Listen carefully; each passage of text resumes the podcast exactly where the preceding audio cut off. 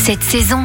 Pour Sa Majesté le Roi Charles III, une quiche. Oui, mais pas n'importe quelle quiche, une quiche Lorraine. Et pour connaître la recette parfaite, nous sommes avec Evelyne Muller-Dervaux, grand maître et présidente de la confrérie de la quiche Lorraine. Bonjour Evelyne. Bonjour Laurine. Alors avant de revenir sur notre traditionnelle quiche Lorraine, j'avais envie de savoir quand même, est-ce que vous avez goûté la fameuse quiche servie lors du couronnement de Charles III Oui, bien sûr, puisqu'elle avait été réalisée euh, pour une chaîne télévisée. Elle avait été réalisée par un de nos partenaires qui est euh, artisan boulanger euh, à Nancy. Et donc, euh, il m'avait fait parvenir justement cette fameuse tarte salée. Alors, est-ce qu'elle était bonne et surtout, quels étaient les ingrédients de cette quiche royale? Oui, c'est bon, c'est vrai, c'est végétarien puisque il y a des épinards, des fèves. Donc là, en l'occurrence, c'était des fèves fraîches, du cheddar, je crois. Et puis, je crois que c'était de l'estragon, mais en fait, je n'ai pas tellement senti l'estragon. Mais vous précisez bien que c'est une tarte salée. Oui, j'ai bien dit une tarte salée. Donc pas vraiment une quiche. Ce n'est pas une quiche.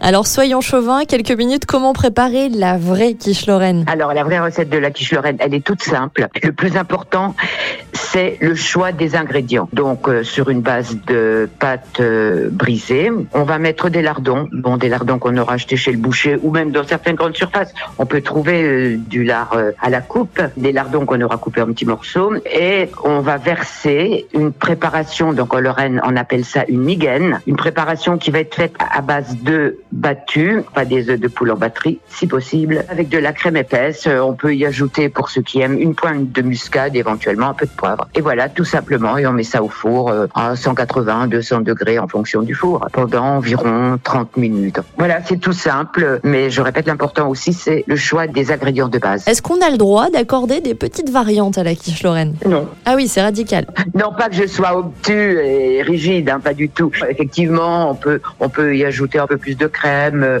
mais à la base, si, si on veut respecter la tradition, c'est euh, ce que je viens de vous expliquer. Donc non, il y a, il y a que très peu de variantes. Après, on fait tout ce qu'on veut, bien évidemment, mais on appellera ça euh, une tarte salée. Voilà, n'en déplaise au nouveau roi du Royaume-Uni. Merci beaucoup Evelyne et si vous voulez déguster une vraie quiche digne de la confrérie, sachez que toutes les adresses sont bonnes tant qu'elles se trouvent en Lorraine. Retrouvez toutes les chroniques de Sanef 177 sur sanef177.com.